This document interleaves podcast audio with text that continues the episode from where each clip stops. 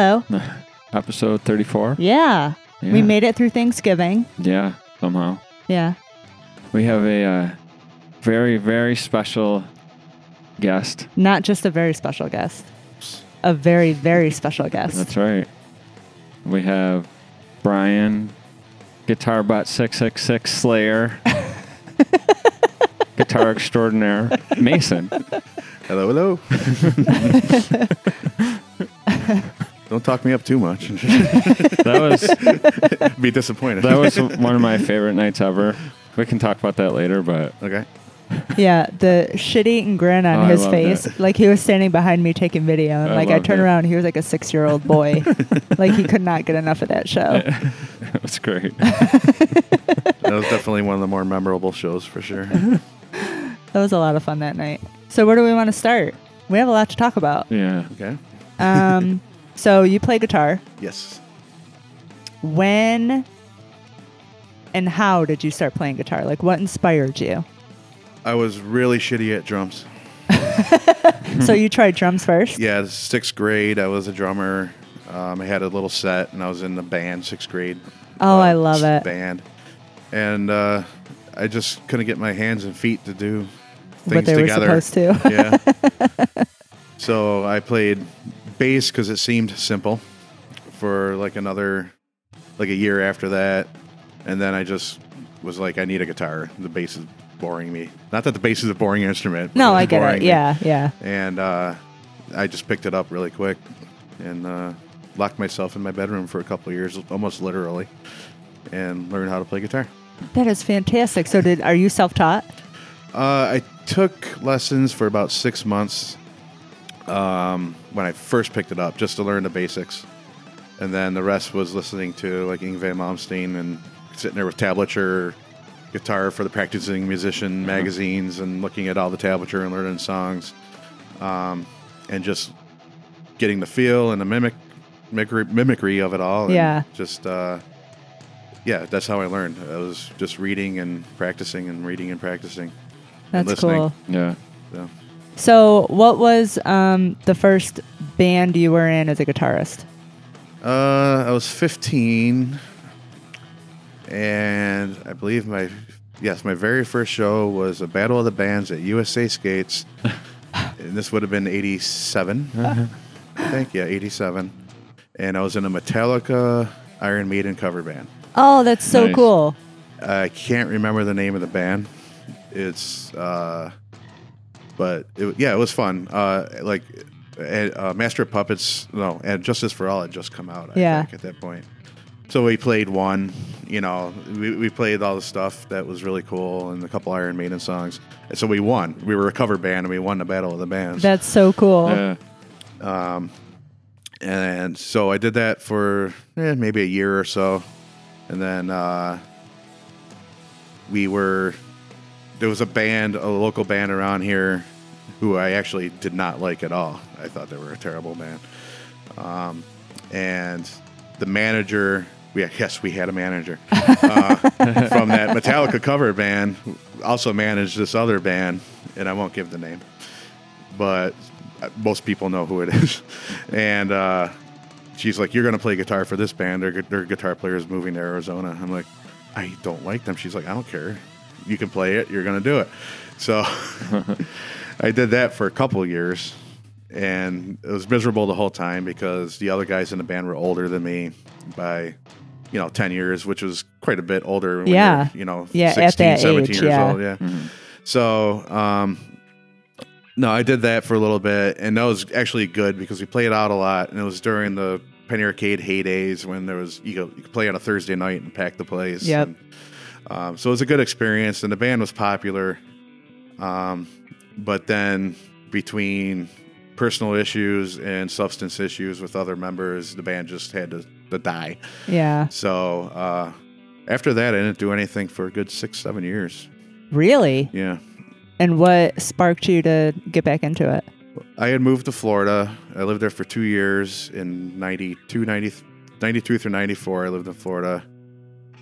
The only time I picked up my guitar was to move it out of the way. I never didn't play it once, not once. And uh, I came back. Now, Florida's a little bit behind every other state as far as music goes. Yeah. Like so when you know Florida was still all death metal and I come up here and people are telling me about Korn and you know my best friends who are complete shredders are playing in nu metal bands. Sorry, I know you don't like that term. um, and I'm like, what happened? I'm like, I have no interest in this scene whatsoever. I didn't know there was this whole other scene going on at the time with lethargy and Yeah. big hair and all. I didn't know none of any of that was going on and uh, that took me a couple more years to find out. And uh, so I, I started a little band with some friends of mine. It ended up being way more lame than I expected it to be, and it just wasn't Not wasn't fun at all. Yeah, it wasn't my jam at all. But I kept doing that for a little bit, and then uh, within lost your guitar player, and I was jamming with some guys in that one project from the band within, and that's when my musical career in Rochester really started up. So was that like that late was- 90s? Yeah, that was probably 98, 99. Okay. Yeah. And um, so, yeah, we got together with Within and we started pumping out uh, new songs and recorded a couple albums, of which one was released. And uh, yeah, so from there, everything just kind of took off. And then what? Yeah, because you're I in mean, like a ton of shit. Yeah. well, Good gets- luck with this timeline. Yeah, then it gets crazy. uh, Within had to do a hiatus for a couple of reasons. So me and a couple other guys from Within started a band called Holden, and uh, we were a little bit more poppy. Um, we put out a three-song. Uh, I, think we just released it on tape, if I remember correctly. But we put out a three-song, and we played a few shows. Um, but it wasn't. It, that was with uh, the drummer from uh, Tony Castronova from Bughouse was in that band. okay. Charlie, the other guitar player from Within, and CHRMR is was in that band, and our singer Adam was in that band, and we got a um, bass player Ron, who was just a really good bass player. So it was a little bit. We played like Weezer covers, just thrown in there, but we'd also have her. You know, we, it was about. It was hard to explain. It was just down tuned, not super proggy. You know, Within was the super proggy, uh, notey stuff. Yeah, This was a little bit more like that catchy. 90s. It was, it was a little bit closer to CHRMR, but with aggressive vocals. okay. So I was doing that, and then when that just kind of fizzled out because of schedule issues with practicing and stuff like that. Um, and by the time that had fizzled out, Within was available to come back into the picture again. So I was doing Within, and then I see Toby from Bughouse jamming with my friend Ronnie Lickers, who was in Fuel and Nickel and you know a bunch of bands like that. Um, Cheese, um, exceptional exceptional drummer, and they were jamming in a little band. So before or after their practice and after my within practice, I would come down there and just jam with them for a little bit. We just write little ditties. That ended up being BML. Oh. And that was like 2002, late 2002 is when we started BML. And um, so with I was doing within a BML, but BML was just a kind of like a silly little side project. It, was, wasn't we weren't taking anything seriously. We didn't think anybody would take us seriously. We wrote like four songs real quick. We played them at a couple open jams, and people went nuts over them. And uh, at that point, within was breaking up, so BML became my full time project for almost 15, 16 years. wow. Yeah. 15 years, about, yeah. So we did, um, we had a little like one year break, but within that one year break, we had like four reunion shows, which we still get made fun of for these days. People are still asking us about more reunion shows now that we've broken up. But uh, yeah, that, Just last week, actually. yeah, it happens all the time. Uh, but yeah, BML was just it was a funky, happy instrumental. It was progressive, but it wasn't shreddy progressive. It was, you know, it was like fun, happy, um, like music you could just like I don't know, snap your fingers to that kind of yeah, stuff. it, it's good stuff. and uh, so we always try to keep it fun. And we just did a bunch of like we had a whole bunch of weird ideas for shows and that we would try, and sometimes they'd fail. And um, we were very experimental with trying new things and trying to get uh, like people to be interested in the the showmanship of Yeah. the show. So we'd have like cheerleaders and one time in uh, yeah that was very interesting. that's that's a, a, a tale that could take up an hour. But uh, and one time we had a freak show and it failed miserably. People were not liking the freak show. Really? Yeah, no, no, no, no. no. They, that did not get a good response. They were getting booed up on stage, and I felt terrible. oh for them. no. um, what kind of freak show? it, it was like you know uh, suspensions and you know the really weird uh, poking needles through your cheeks and that that kind of stuff um, fire blowing and you know. So yeah the, and during that bml stuff i'd get bored and i would do something on the side.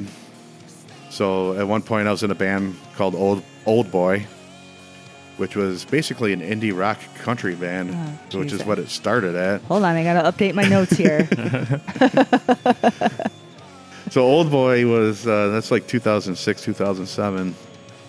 Um, Old Boy it, it was Andy Schmitz from Bughouse, and he's also the singer from CHRMR. Yep.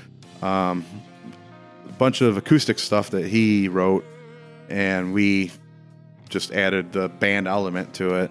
And it was originally the bass player from Gaylord, Jeff Steverson, played bass for it. Todd Kratz ended up replacing him. Um, uh, Grimy, I don't know if you know guys know Grimy or not, but he's a legendary drummer around here, and he played drums. And uh, my buddy uh, Dano played uh, electric guitar and banjo and stuff like that. So it was really like indie rock kind of Yeah. stuff, which is I always like to get out of my comfort zone and um, do things that who knows what's going to happen, you know. That's Yeah. cool. So Yeah. And I've always kind of been like that. Like BML is my comfort zone. Anything else I've ever done has not been my comfort zone. Really? Yeah. That's interesting. That's cool.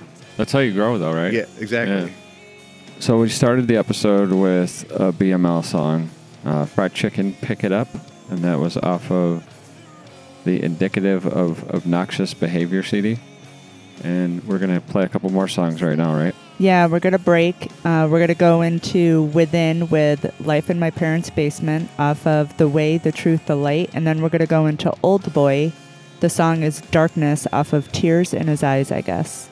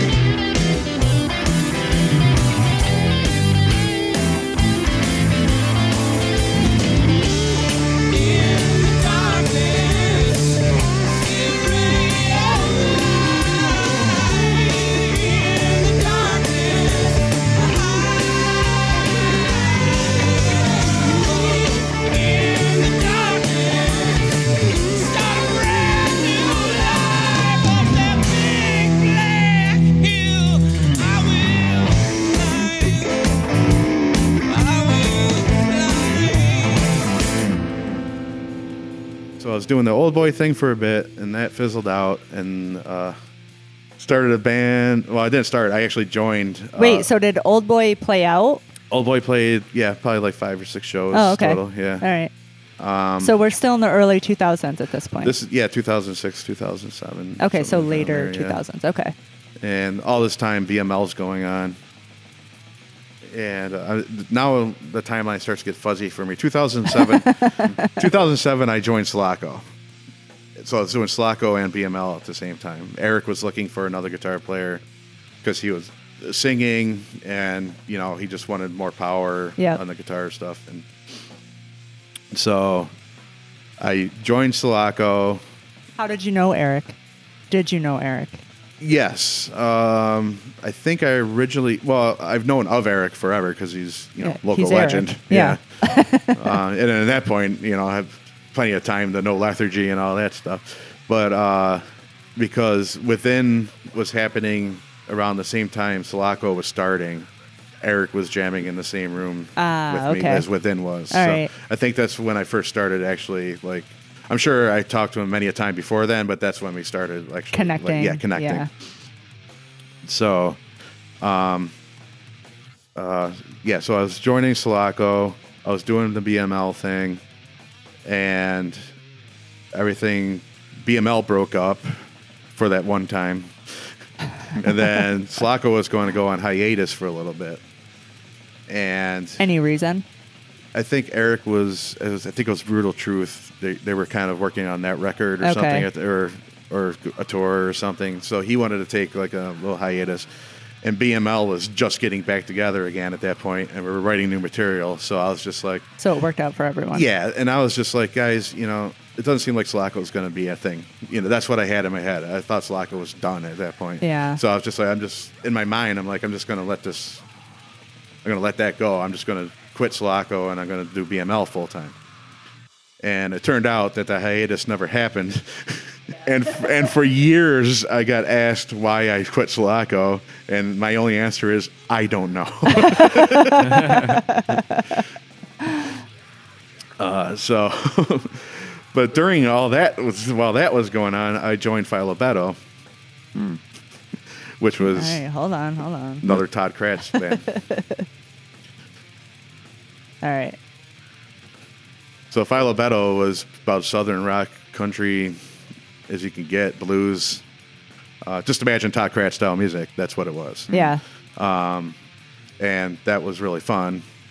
But um, I did that for a couple of years and things were sometimes it just seems like sometimes a band isn't feeling right. Like there's a disconnect somewhere within the Yeah. band. It's not necessarily a person, but it could be you know a- Dynamic. a, dynamic or something's affecting someone's life somewhere and they're, Yeah. they're not fully there. Yeah. So that project kind of fizzled out. When when it did fizzle out, they came back together and became Clyde. You Ah, know, like okay. a year later. But, Yep, we know uh, Clyde. Yep. So that was the same project. They just decided to go metal instead of doing the southern rock stuff that they. Um, so I was just doing BML full time at that point, and that was my So only you weren't project. part of Clyde? No. Okay. No. But um, yeah, it was, basically the same members, but with a different guitar player replacing me. Okay. The uh, Greg Betters, who was a fantastic dude.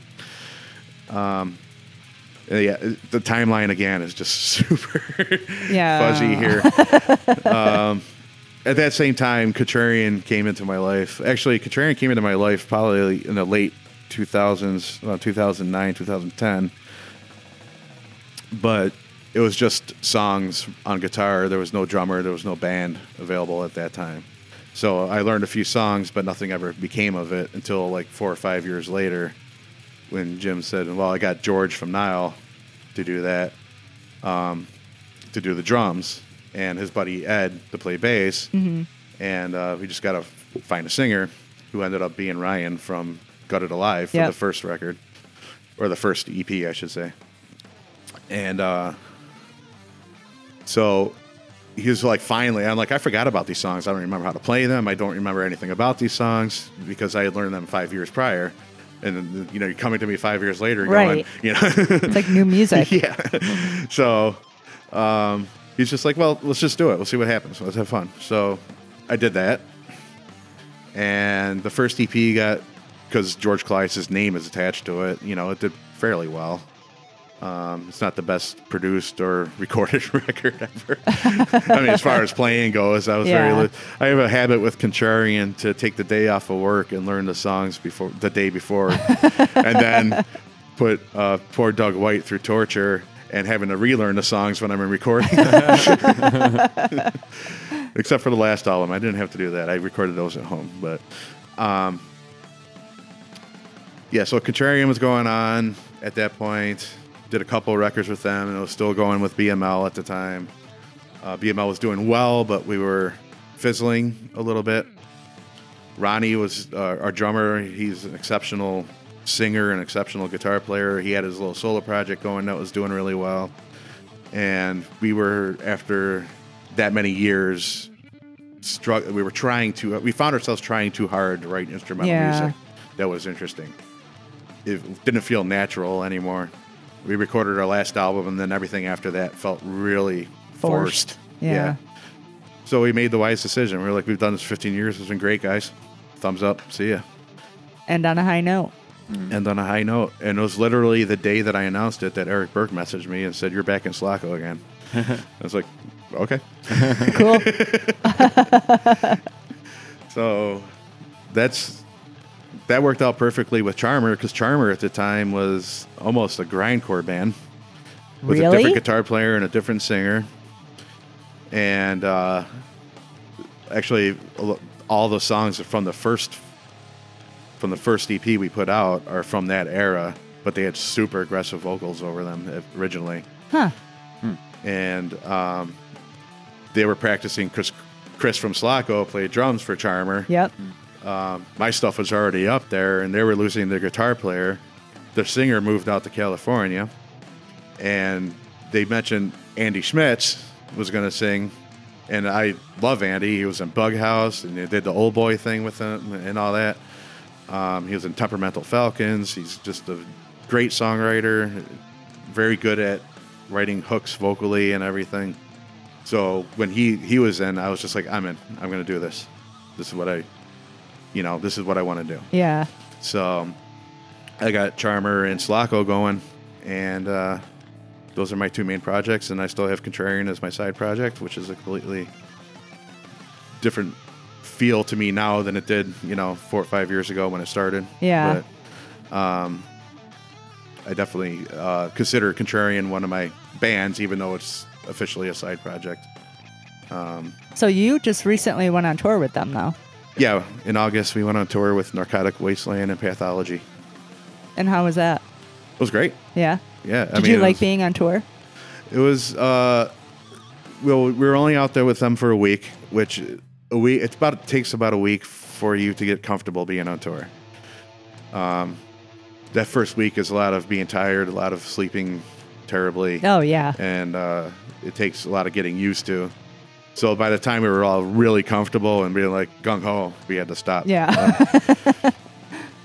But we're working on new tours right now, actually. Contrarian. Contrarian. yeah. That's cool. And uh, you know, we went on tour and we had a touring drummer and a touring bass player. And we got Cody, our old singer, back to do vocals, and it just felt like family. It was the camaraderie was there. Felt like a band. That's one of my things about all my bands is there's a camaraderie. yeah. Um, there's no egos anywhere. There's no. There's nobody you have to fight about anything. It's just like everyone's like super easy, and Sulaco's like that, CHRMR's like that, and Contrarian is like that Yeah. with uh, Bryce on drums and Bill on bass. It's uh, it's definitely it feels much better to me now. Good. So and it, never felt bad to me. I think the last album we did was incredible, um, with George singing and George playing drums.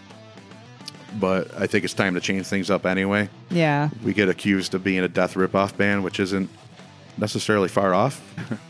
um, I mean, we definitely have that old school. It's not an 90s insult metal. either. No, not Yeah. at all. No, but some people, Yeah. you know, they do it as an insult, Yeah. and I get it. You know, I mean, it's it's very melodic metal, and um, I love death. Death was one of my favorite metal bands of all time. So I'm okay with that, and that that's the only band I get the rip solos on now these days. So. Um, no, it's it's fun, but uh, I feel like it's time to, to change it up a little bit. And Cody's got the little bit more aggressive guttural vocals, and uh, I already have ideas for when it's my turn to record for the new record to really get some um, a harder punch to the record. Oh, guess that's good. That's cool. And uh, and shred some really good solos in there. Is that in the works? Yes, That's cool. yeah. Do Yeah. you guys have any idea on a release, or you're not It would quite be there yet? 2020 for sure. Um, we already have our producer uh, figured out, and uh, we're working on who's going to do the mastering. But uh, we're looking at Neil Kernon to do all that stuff right now. That's cool.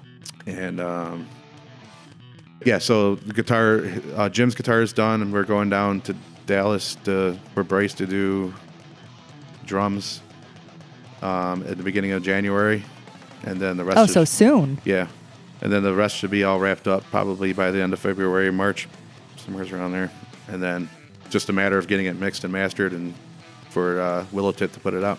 That's awesome. And uh, so hopefully, end of 2020, there will be a new Contrarian record.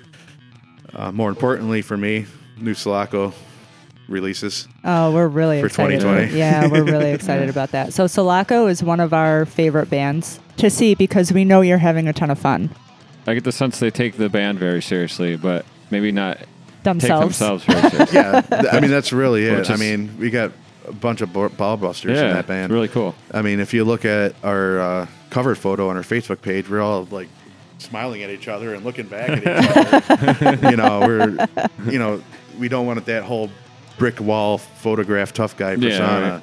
So when we're on a stage, uh, you know, it's like whatever happens, happens. If we see somebody we want to goof on, or just make fun of them up on stage, uh, you know, or rip on each other. You know, Chris dropped a stick, you know, whatever.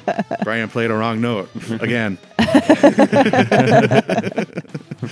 So it's um, and that's you know, CHRMR to a CHRMR's kind of the same way, to a lesser degree. CHRMR's got a lot of quiet people in the band, including me.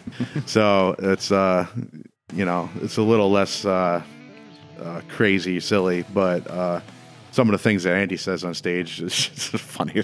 I mean, he, he you can't take anything seriously when Andy's on stage. So, and I, and I really like that. I don't like that whole we're a bunch of tough guys. Watch me play metal. Yeah. Um, it's not that I hate that. I don't. I'll sit there and watch people do that all day. It's just that I don't want to. Yeah. That's not the Yeah. persona. I, I want to look like I'm having a blast up there. I want to be smiling Yeah. and uh, and I think that it's been like that since BML days because BML kind of set me up to that whole fun kind of thing. So um, that's what I really like is just looseness and you know if there's a major screw up, who cares? You know whatever. You know pe- people know that we're good. You know. and luckily there hasn't been anything major in a long time, but. Uh, we haven't had to stop anything, but yeah, I mean, Sulaco is. I'm in the band as a fan, our singer Jay, I think everybody is a fan of the band, you know, that's in that band. So, um,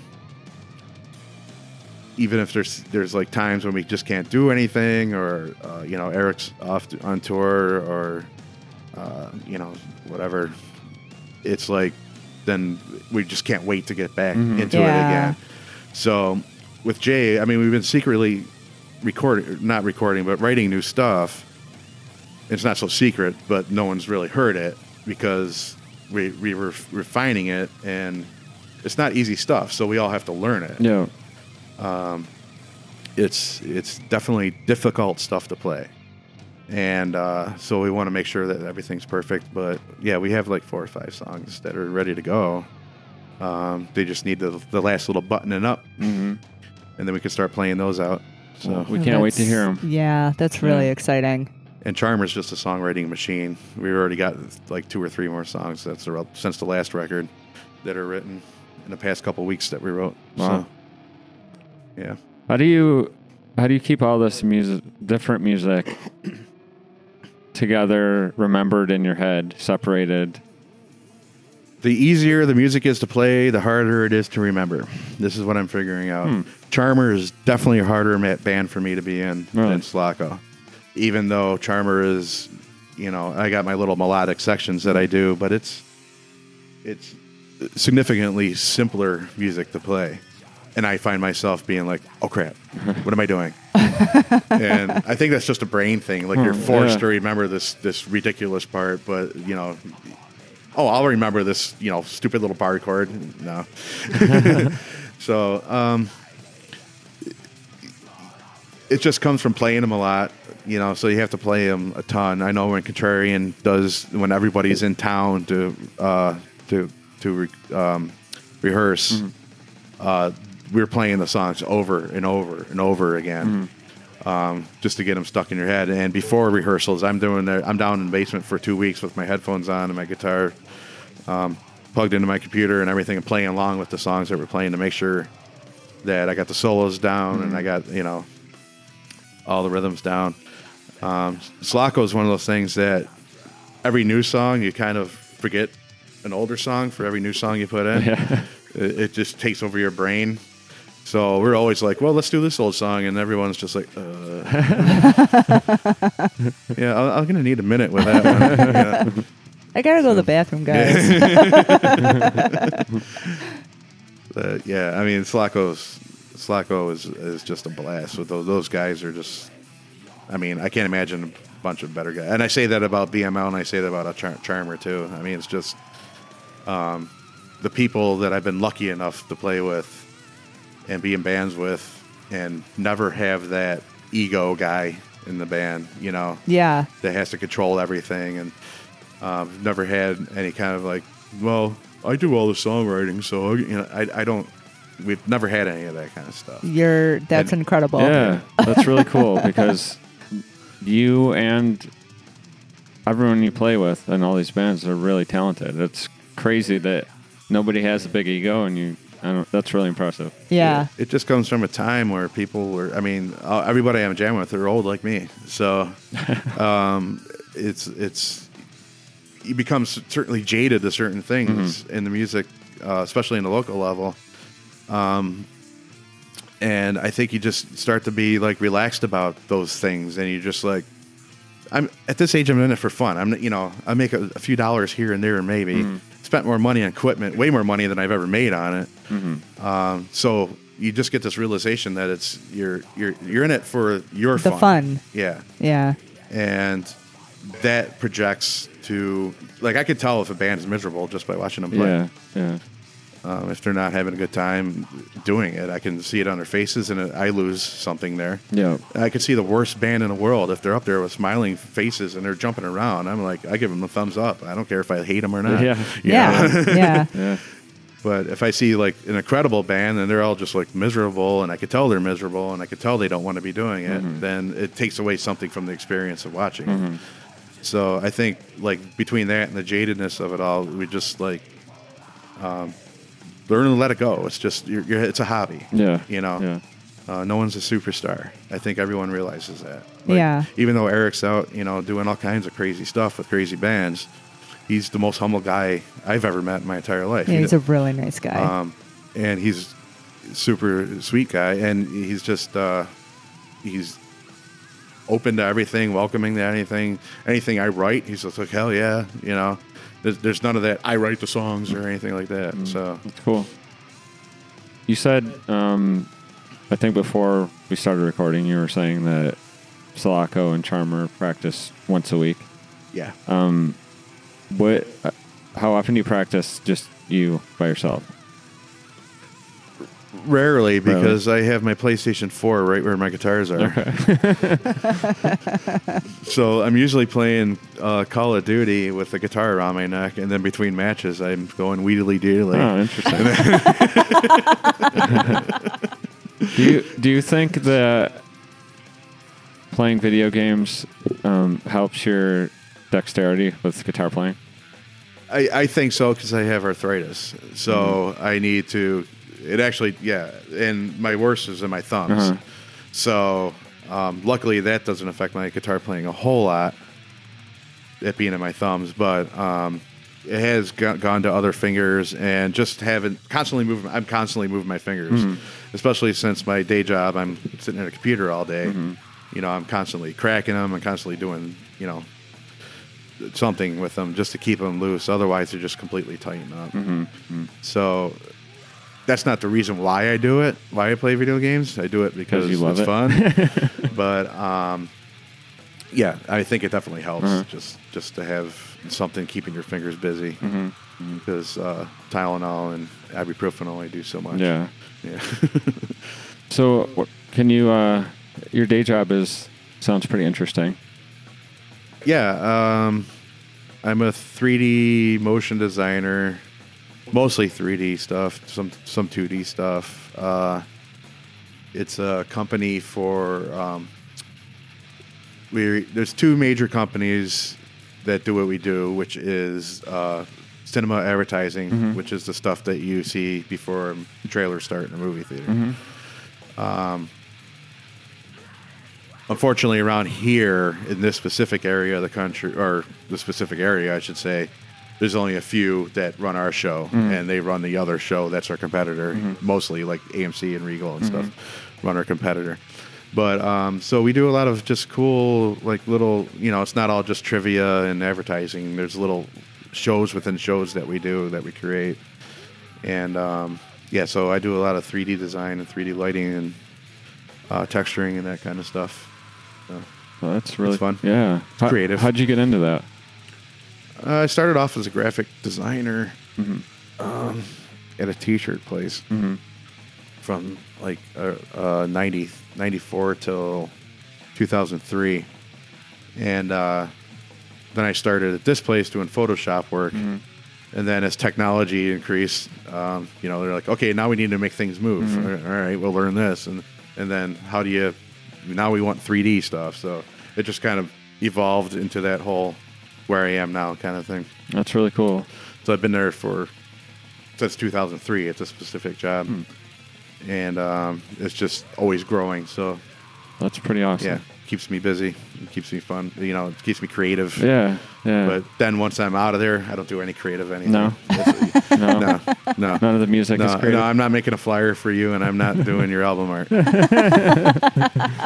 I used to do that, but I just can't anymore. I don't even have Photoshop on my computer at home anymore. no. Uh, took that stuff right out. Um, I remember on Facebook one day we saw you had posted something for Misery. yeah the mis- the set of Yeah. misery, yeah. and we were both talking to each other. We're like, Like, what the fuck did this guy Yeah. do? This is fucking cool. and I'm thinking about what I did at work that day, and like, fucking total bullshit compared to this. I had to watch Misery twice in a row uh, and try to get every little angle of the bedroom to recreate it. Well, it Yeah, looked but- awesome what you did. Yeah, they rejected that. Um, uh, but it wasn't anything you did, right? No, it was for the Castle Rock show. Um, and they didn't give us any direction. So we pitched this idea that I did. And they're like, yeah, whatever, whatever. That sounds great. And they, they get it. They're like, well, that's the set from the movie. We're doing a prequel. I'm like, I am. I, we're like, we know that, but the whole uh, idea is that people will get to relate. Mm-hmm. You know, so you play this little piece, and then it goes into the trailer. Mm-hmm. And uh, yeah, they were they were like, oh, we'll do our own thing. So all Well- that work, weeks and weeks of work for nothing. Wow. No, not nothing. Right? Because we talked about it and we saw it on Right. Facebook. Yeah, true. And we checked out the first Castle Rock because you posted that trailer, Oh, yeah. yeah. right? That's Because we related it to Misery. We were like, oh, this is the prequel to Misery. Yeah. We got to check Yeah, it out. is So we started watching it. Yeah, I haven't watched any of that. But- We only watched it. We got through the first one. We were like, we need a comedy. and then we like passed out on the couch. okay, so you do some side work with guitar restoration, right? Is it restoration or is it just like custom pickups? No, well, the custom the custom pickups are um, somebody else, a buddy of mine in Colorado. Oh, I thought you did that. No, no, Oh, he, okay. he no, he just did decided to. I've been buying his pickups for 15 years, and um, with the Contrarian release and all that, he decided to do a signature pickup for me. So- oh, okay. yeah. That's what it is. Okay. Yeah, so that's the pickup thing. But I have a shop in my basement. I used to do it way more. To it, much, like every weekend, I'd be down there constantly building a guitar or repairing someone's guitar. or Yeah.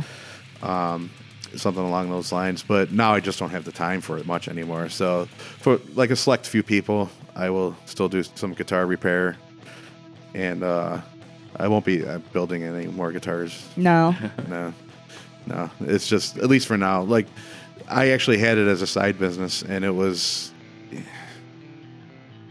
people don't understand time, Yeah. and it got to be. It, it actually made it unfun for me. Like I, the thought of working on guitar, someone else's guitar these days, just I'm like devastated. I don't want to Yeah. do it.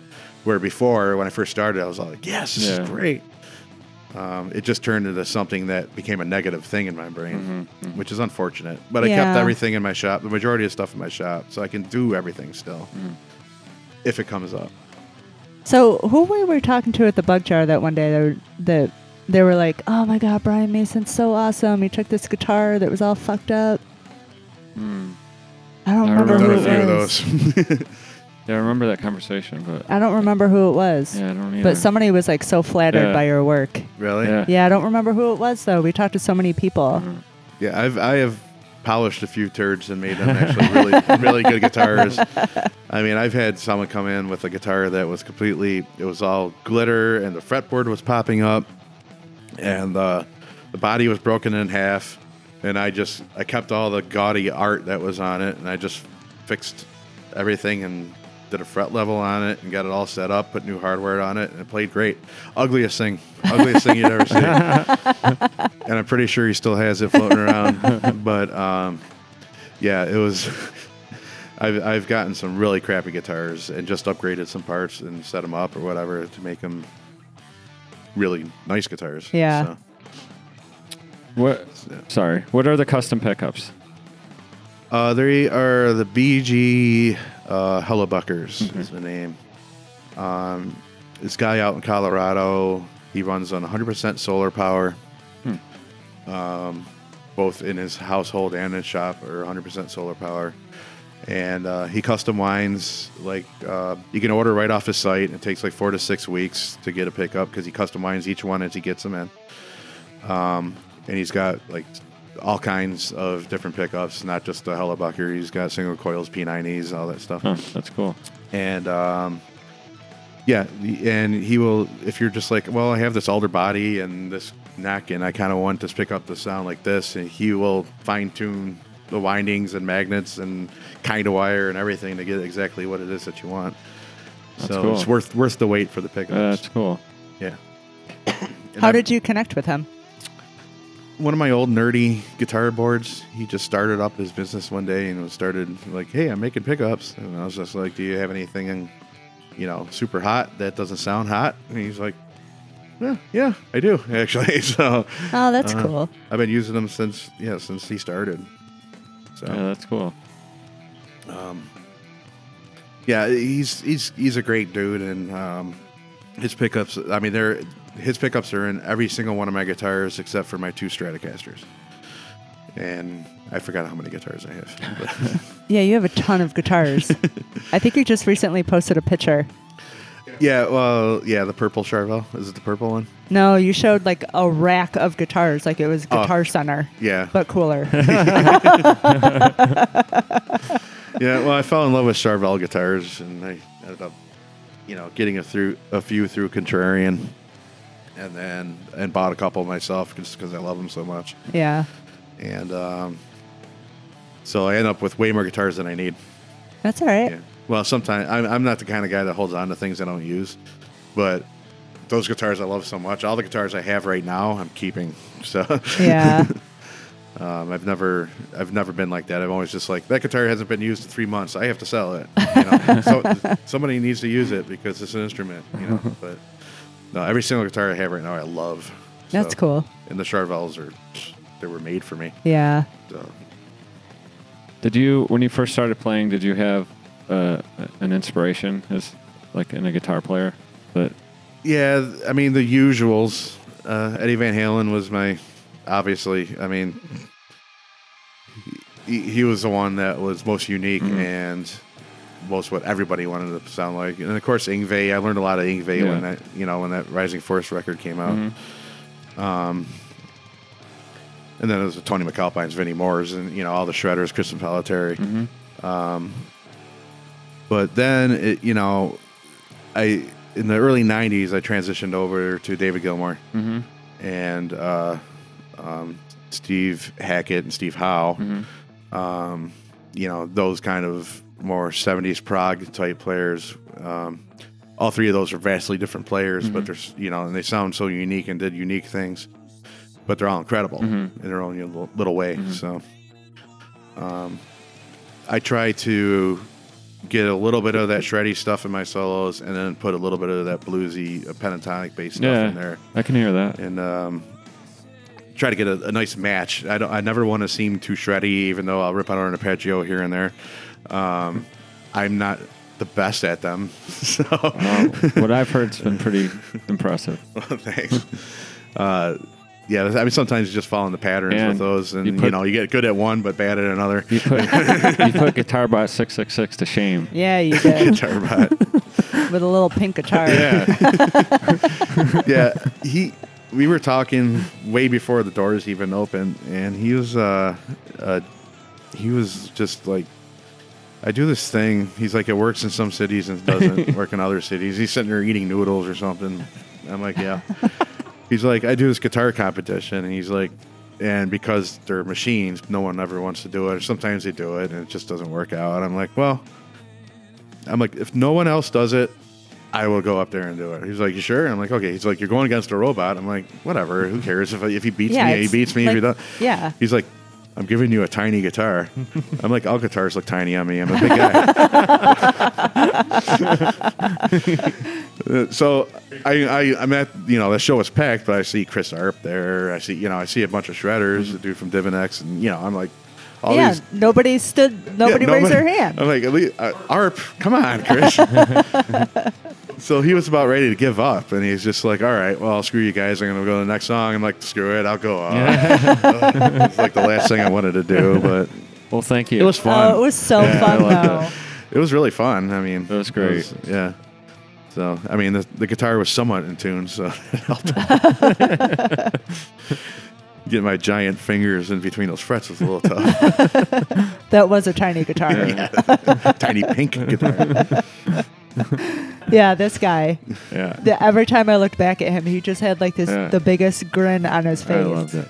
That that was a really awesome show. was. Yeah. Like the entire show, like the energy, it was packed. It was a very happy show. Everyone was Yeah. smiling the whole night. Yeah. Yeah, I mean, that lineup with Dysrhythmia and Behold and Yeah. yeah, it was just it was a very musical lineup. Mhm. Yeah. It was just like everybody was just like in awe the whole time. It was just great.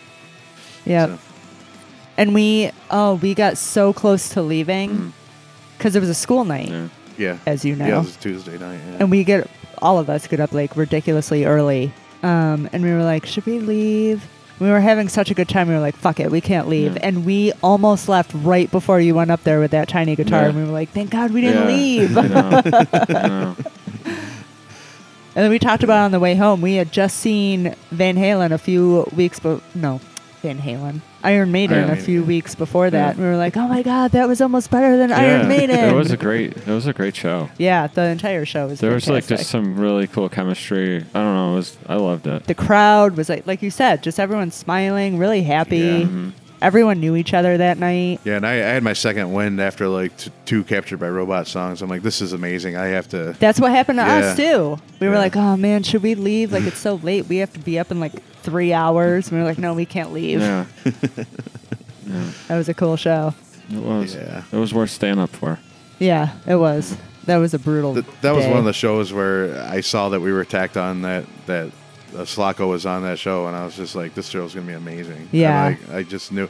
I was a little worried about it being a Tuesday or whatever it was, but um, it, y- that was unwarranted. I mean, it was packed from the beginning, so yeah yeah yeah yeah. There were a lot of people there that night Yeah. Yeah. So, how many Death Fests have you played? Uh, let's see. Sulaco played Maryland Death Fest in 2010. I remember that well because Jucifer played after us, and they played for literally five minutes because they took up most of their time setting up her guitar cabinets that they had to have on stage, and then tearing them down. Oh. like they wouldn't compromise. It was hilarious. So they Uh, got to play for five minutes. yeah, l- about five ten minutes maximum. The stage manager was just going insane.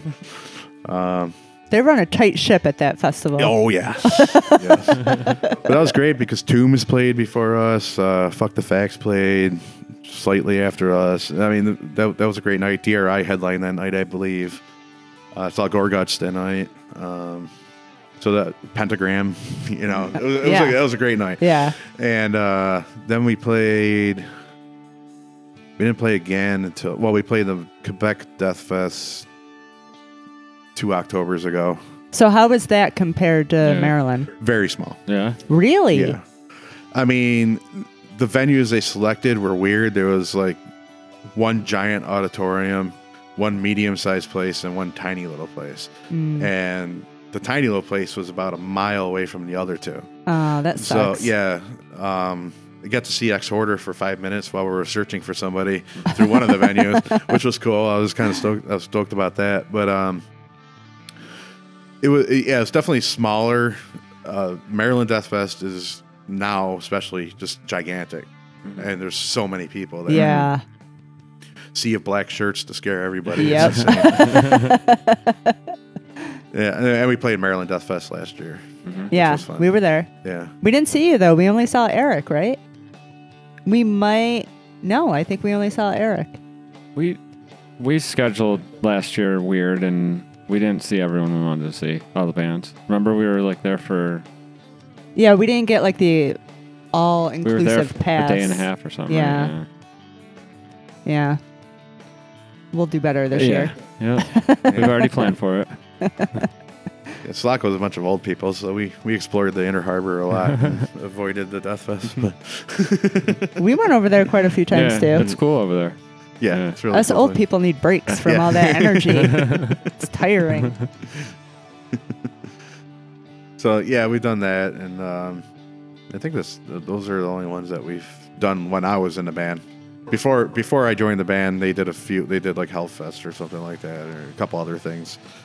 But um, Do you like playing those bigger festivals? they're they're fun, except it's a lot of work for just you know a half hour. Yeah. Yeah. So, you know, if at least you're on your if you're on tour, you're doing it, you know, consistently, and it's a lot of work again for a half hour. But to to go down to Maryland just to play a half hour is it's it's fun, but it's it's at the same time kind of draining. Taxing. Yeah, Yeah. And the the the, the fests are so strict with the times, and Yes. you know, and that, that can lead to personality issues with stage managers and sound Yeah. guys and stuff. Didn't experience that at all, either any any of the, sh- the times that I went, but um, you could tell when people were grumpy. You know, like the last year, uh, uh, the guy was miking my um, cabinet, and he's like, and I'm just like, being nice. I'm like, where do you typically like your stage volume to be? He's like, look at me. I'm like, what? He's like, I don't give a shit. Like, okay. So this is how this is going to go. Yeah. but he laughed afterwards. I'm just like, okay. Seven it is. yeah. yeah. So Do you know? they're they're fun experiences, but they're they're just uh, it, every once in a while kind of thing. I think. Yeah, I get it. Yeah, I totally get that. Do you notice uh, like new fans popping up after you play a big festival like that? Yeah, we always get compliments. Um, uh, Sulaco Sulaco's strange because we're not a big band, but in certain circles we are. Um, and like, I, you know, Chris has a story. uh, Actually, I have a story with the same dude with Contrarian. But when we played um, uh, Quebec Metal Fest, there's this dude, uh, Alex Cohen, drummer ridiculously good drummer, and um, he's he's playing with Malignancy right now. But he is like insane good, and uh, he came up to Chris and was like fanboying over Chris. And Oh, Chris that's is like, so really? cool. He's like, this is, you know. Yeah. and uh, when we played, when Contrarian played St. Vitus, I introduced myself to him, and he's like, "Dude, I know you're in Sulaco. I love you guys so much." I'm just like, "Really?" Cool. You know. So, um, we get a lot of that kind of like I get a lot of I've heard of you guys. I have to check you out to. Uh, um, I've I've known you guys for years, listening to all your music. You know, so uh, yeah, I would say that we get at least you know a few new people to check things out for That sure. you hear about. Yeah, because Yeah. they're they're literally just like that was great. Yeah. I, I've never heard anything like that, or because we're a little unique when it comes to the death fest type bands Yeah. that usually play. I'm sure there's So- a ton of people behind the scenes that you never hear from that are Right. secretly Oh, loving yeah. your stuff. yeah, Oh yeah, totally. Yeah. yeah. So I can't wait to record with them again. We are definitely looking forward to it too. Yeah. Um, so let's play a couple more songs.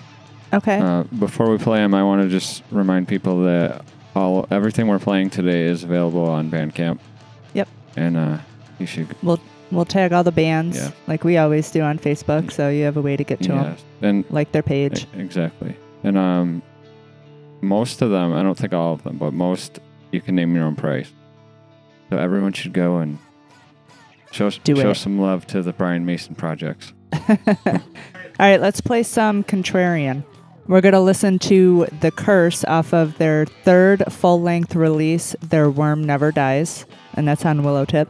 Then after that, we're going to hear CHRMR with Victoria, and that is off of their latest release, which is called Warbirds.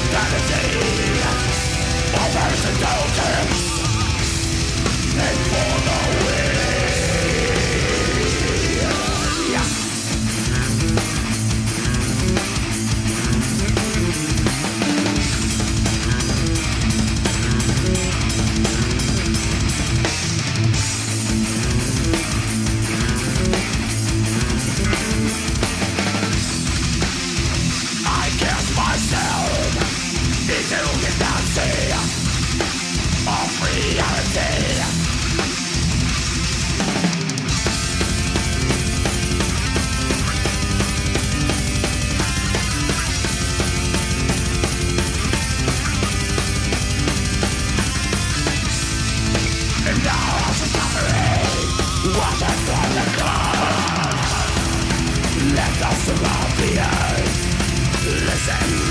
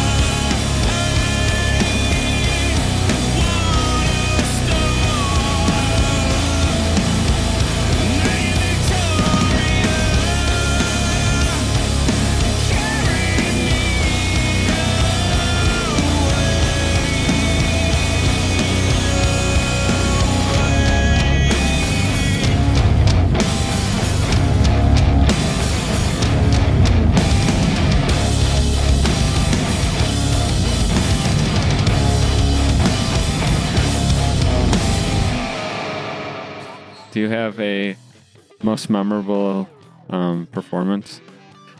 I do. uh, it was probably um, BML put on a show. We were going to record a DVD. We put it on at Water Street Music Hall. We had Sulaco before I was in the band. Um, I want to say a band called Fall Guy, and the Isotopes. So it was a bunch of fairly large bands at the time, and we got 600 something people in the place. We were headlining, and we had uh, typically we were like all these ideas in our head about how we're going to make this entertaining for a DVD. So we had all these lights and weird things that our buddy who was an engineer came up with all this crazy stuff. And um, between bands, we had a burlesque show going on, which was awesome, and everybody loved it. And we had hired cheerleaders to go up and cheer during her song. and the first cheerleader we see get up on stage is a dude. and he does his backflip and everything. And m- m- Toby, our bass player, is like, "That's a dude. We want to check." and uh, yeah, so we were playing up this whole time with this. I think the dude only did like in the very beginning, but we would say they were, you know, and I, I can't really say anything about, but they were not so fit cheerleaders up on stage the entire show. And uh, it was just a very memorable thing, just because of the, the amount of people there Yeah. too, and how fun it was. But just these cheerleaders behind us, they were. Uh, it was it was definitely the most memorable That's thing great. that I can remember. yeah. So where's that DVD? Yeah.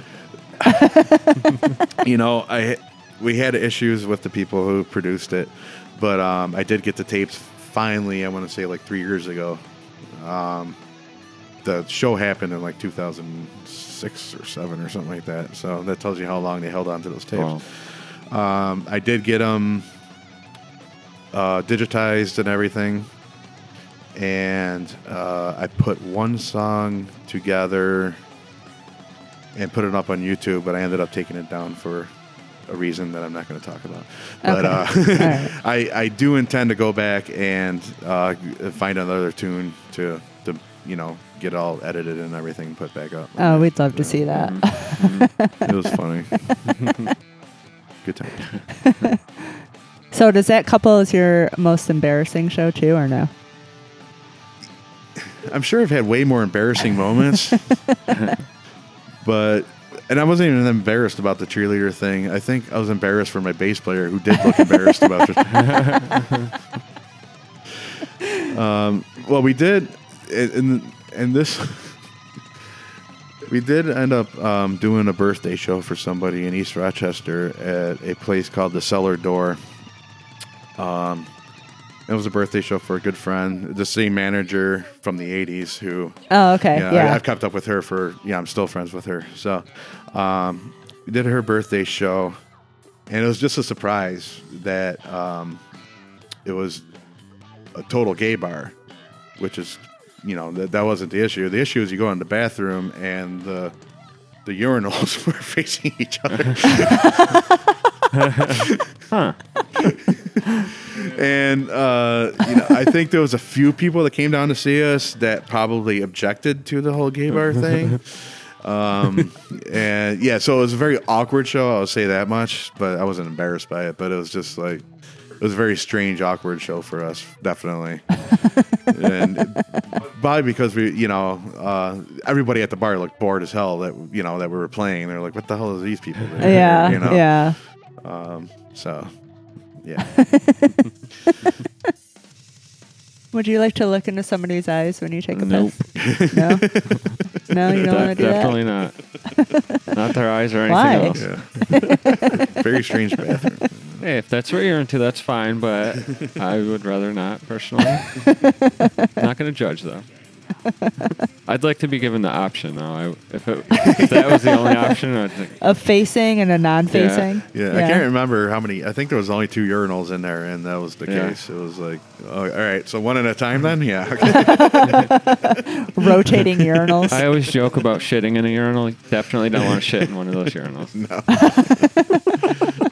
Well, I think somebody doesn't want to be taking a piss while you're shitting in the urinal. Maybe. Or maybe the other way around. Well, uh, yeah, yeah. All right, we're going off the all rails. right. This yeah, this got weird. Cut. Brian, do you have a um? Do you have, as a spectator, do you have a, a favorite concert you've seen? um, local or national? Either one. Um, nothing will beat 2006 David Gilmour at the uh, Radio City Music Hall. Hmm. Um, that was a concert that beat all concerts. Um, and uh, honestly, just a couple weeks ago, King Diamond. Hmm. That was one of the most amazing things I've seen in a long time. So, That's cool. um, yeah. That's about it. Did he? I've seen some uh, some pictures of his tour. Does he Mhm. have? Does he bring Grandma out on stage at one point? Oh yeah, grandma's She's there? there. Yeah, they have an actress that does all the little, you know, uh, odd parts in there. But uh, yeah, stage setup is cool. His voice is ridiculous now. Um, you know, I've seen him many, many, many, many times, and he, towards the end of the early 2000s, he started becoming terrible um, to the point of unlistenable. Um, so I stopped going to his concerts, but he's uh, definitely got his shit together again, and uh, he, he's in his 60s, and he sounds better. He sounds better than he did in 90 in 87 when I saw him on the Abigail tour That's cool. by far. So it was re- really good, and I got to see my one of my favorite guitar players, Andy LaRocque. Um, and uh, the other guy, Mike Wead, was really good too. So yeah, it was just a great show. That's cool. Yeah. Yeah. Envious. And and Erik Yeah. had the time of his life. He's he never seen King Diamond before, so he got to see a good King Diamond That's show, good. which was good. Yeah. Besides all this stuff, um, the guitar restoration and all these bands and Video games. games and your graphic design at work, what is there any other like? Is there anything else that we'd find like odd hobbies or any interests that you have? I am extremely in love with super pretentious horror type thriller Oh. movies. Oh. And they gotta be good and weird. And um, So, like, give us an example. The Witch is my favorite movie. To, I'm wearing a witch shirt. Uh, uh, the Witch is probably my favorite movie in the past ten years to come out. Wow. Yeah, and most people hate it. Really? I, Yeah. I've heard a few people say how great it was. We haven't seen it yet, but No. It's a thinker. It's a sleeper. It's very very s- slow moving. It's very hard to understand because they say you know it's old English Fortnite mm-hmm. language. You know, mm-hmm. um, and it's it's it's. I can see if you're expecting some kind of like horror movie, jump scare mm-hmm. movie, you're you're gonna be completely disappointed. But if you want a thinker where you watch the movie and you're just like, I need to ponder upon that for a couple of days, then um, those are the kind of movies I like.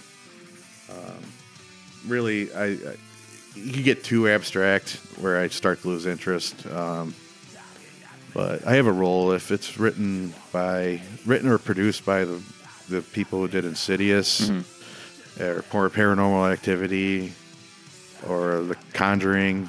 I don't watch it because I'm gonna hate it. It's not because they're. I mean, I think they're not good movies. They may be very well good movies, but they're just that type of horror is so like old school to me and cheap. Um, I actually did watch The Nun, and I'm just like, how are people liking this? I don't understand this. I understand she's scary looking, but that's about it. That's like the only thing that's scary, you know. So, uh, I, I like, like really just think there's a movie out that came out um, this summer called Midsommar. Mm-hmm. Um, that I like that one a lot. Um, I don't know. I watch so many of them they get scrambled in my head, Yeah. so I can't even like really spew them out. But but I also watched The Lion King, the remake of it. It's one of my favorite stories ever, and I thought they did a brilliant job with the the remake, We haven't seen that. quote unquote, live action version of it. We haven't seen that yet either. Yeah, we have that. Oh, it's I'm sure great. we will. I mean, it's pretty much shot for shot exact, but it just looks real. Mhm. Yeah. So they added a couple more jokes, and that's about it. Hmm. Um, Do you think he would like us? I did not like Us. You didn't like us. I despised that movie. I thought Why? it was stupid.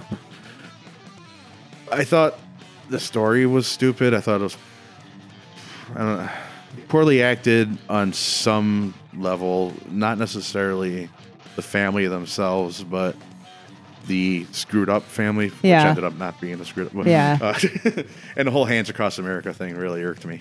It really irked me. yeah, he didn't like it either very much. He's like, I don't get it. Like, But I liked Get Out. Mm. I thought that was unique. Yeah, that was a good dark movie. and interesting. Yeah. Yeah, Us did nothing for me. yeah, him too. he w- actually didn't like it so much. He's like, I need to do research on it because I don't even like understand it. Like he checked out like halfway through the movie. yeah. He's like, I don't get the hands. I'm like, come on, really? I actually watched it one and a half times because I didn't make it halfway through. And as soon as the song "Fuck the Police" came on, I'm like, I've had it. I'm done. With this movie. but then my girlfriend wanted to watch it, so I watched the whole thing, and I'm like, that's even worse. I'm like, it's even worse than I thought. I mean, it did get me. I didn't expect that little twist, but I just didn't care about Yeah, the twist. yeah. that, I think that's where he Yeah. was. Like by the time Yeah. the twist came, he's like, I don't even care about it Yeah, anymore. exactly. Yeah. Yeah. You're notorious for falling asleep during movies. Uh, All right. I rem- I didn't fall asleep during that one. no, you didn't. I remember one. I don't know why that, this one is the most memorable to me, but um, years ago I made her watch The Unforgiven, Clint Eastwood. yes. She fell asleep right in the beginning, and then as the credits were rolling at the end, she wakes up and is like, wakes up. "Ah, this fucking movie sucked. It's fucking horrible. like you didn't even see it, any of it."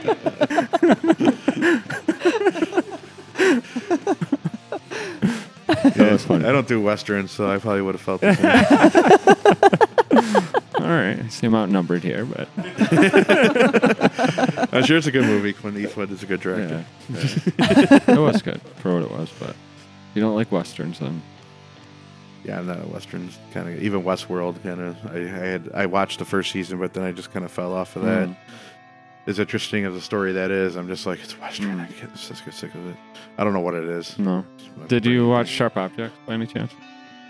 Mm, yes. Uh, when it first came out, I watched it and then I forgot about it. Mm. So I've like, um, my girlfriend would be watching it. I remember like little parts of it, but I that, that's another one I want to probably rewatch because I like that. You got the the end of the last The episode end. is Yeah. fucking mind. I think you would yeah. actually really like Yeah. it. I can't remember. I, I fill my stuff, my brain with so much stuff as far as movies go that I, like I can't tell you what I watched two days Mhm. ago. That's how I am with music. I'm like, what? What was that band called? I don't know.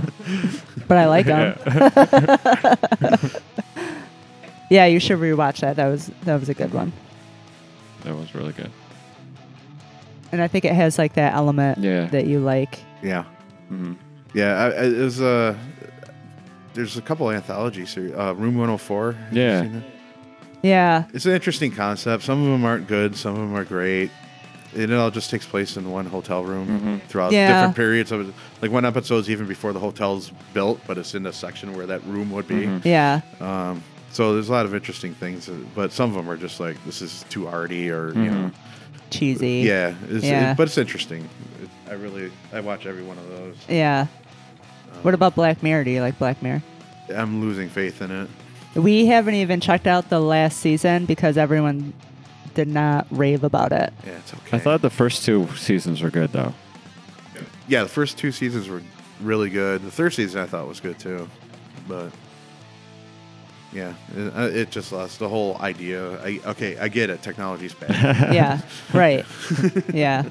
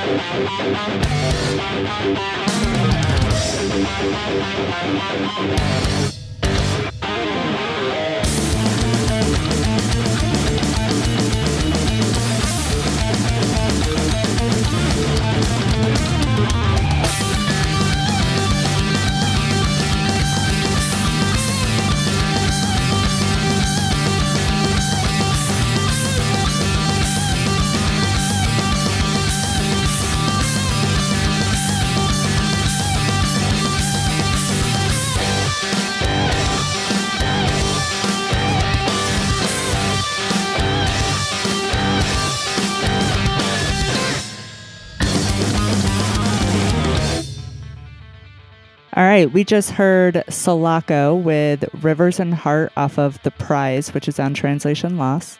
And then we heard another BML song, Foamy Orange Earplugs, uh, off of That Their Dog's a Chicken. Um, and speaking of Sulaco, we have to mention their after Christmas massacre show on the 27th at the Bug Jar with Clibbus and Short Attention Span Theater, Yes, which we're really looking forward to. we sure are. We just have to get through the fucking holidays I know. first. the brutal holidays. so, other than your show at the Bug Jar on the 27th, what else do we have to look forward to? Yeah, I mean, Sulaco's going in the studio in February, late February. Um, I can't imagine it taking too long for something to come out from that. Um, some kind of EP of some sort to showcase Jay, our new singer. And uh, Contrarian is recording now, which usually takes a few months to get everyone's piece down. Uh, CHRMR, I'm sure by summer we'll have a whole new album ready. That's and crazy. Cool. I mean, uh, he, Char- Charlie, the other guitar player in CHRMR, he's just he writes like 40 songs a day. It feels like sometimes it's insane. Wow. So, yeah, for every one or two songs I write, he's got like 15 or 16 done. It's crazy. I always just blame it on, well, I have Sulaco songs to learn, Yeah. I have Contrarian songs to learn. Leave me alone, guys. and I still have four songs to go of yours to learn. Is there any chance of us seeing Contrarian around here? um, possibly. Okay, Yeah. cool. possibly. Um, I won't say for sure, but uh, it's all up to Jim. Whatever Jim wants to do. And Where whatever is the Jim? Is he here? Yeah, Okay. yeah. Jim, Jim's here, um, and our booking agent has a lot to do with it too. So, um, whatever the tour package we gets on, if they come to Rochester, then we'll definitely be on it. So, but it, just because of the way everyone being so scattered, with Bryce being in Texas and uh, um, him always on tour with some other band, um, we really have to. There, there'll never be like a one-off Contrarian show Okay. around here anymore. Yeah. you know. Yeah. Uh, we did that. We did a few shows. We opened up for Mastodon. We opened up for Hate Eternal, and we were actually supposed to open up for Nile, but there's a little band turmoil at that point. So we, and that would have been perfect because since George Kollias was right there. Yeah. yeah. But yeah, no, there was a at that point that that little those few gigs we did really didn't feel good for anybody.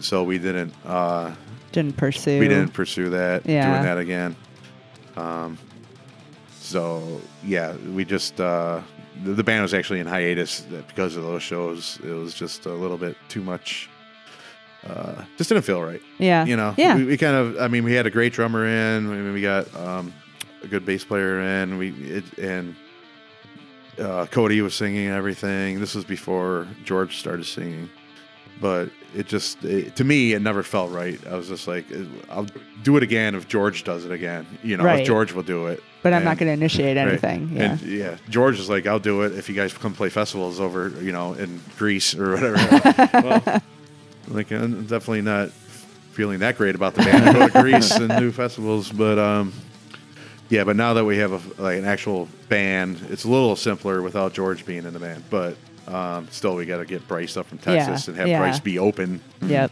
his schedule open. So, uh, I'm sure if not here, it'll be Buffalo, Syracuse, whatever package we end up on.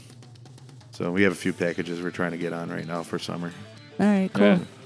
Cool. we're looking forward to that. So just to recap, the the Brian Mason band, Yes. Sulaco, next few months maybe some new material. Yep. Uh, summertime material probably for CHRMR, and then Yeah. end of 2020 is Contrarian. That's my best Okay, guess, yeah. yeah, and everything. Yeah. All right. Yeah, because once the records, especially with Will with Contrarian, once the record's done, it has to go through a lot of, you know, the whole record company release Yeah. date, vinyl pressing, T-shirt, merchandise, Right, graph, right. so it takes forever. So, so um, I imagine that we'll be done recording it at the in probably March, uh, done mixing it probably at the end of April or May, and then I would expect probably a December or early January 21 release of that record. Awesome. Yeah. Looking forward to all that. Yeah. And I don't know how you keep I don't up. either. No idea. All right, I think we're good. all right. Alrighty. Thank you so Thank much. you. Yeah. Short Thank notice. you so much for the Yeah. opportunity. I know you have a lot going on, but we love you. We Oh, love going to I love you Sulaco guys, too. shows. We love listening to all your other crazy projects. Yeah. we hope to see all of them yeah, live. definitely. I'll have to send you links to the stuff you haven't heard yet. yes. Yeah, please do. Yeah, please do. We won't share it. All right. All right. Thank you so Yeah, much, Brian. Thank very you. much. All right.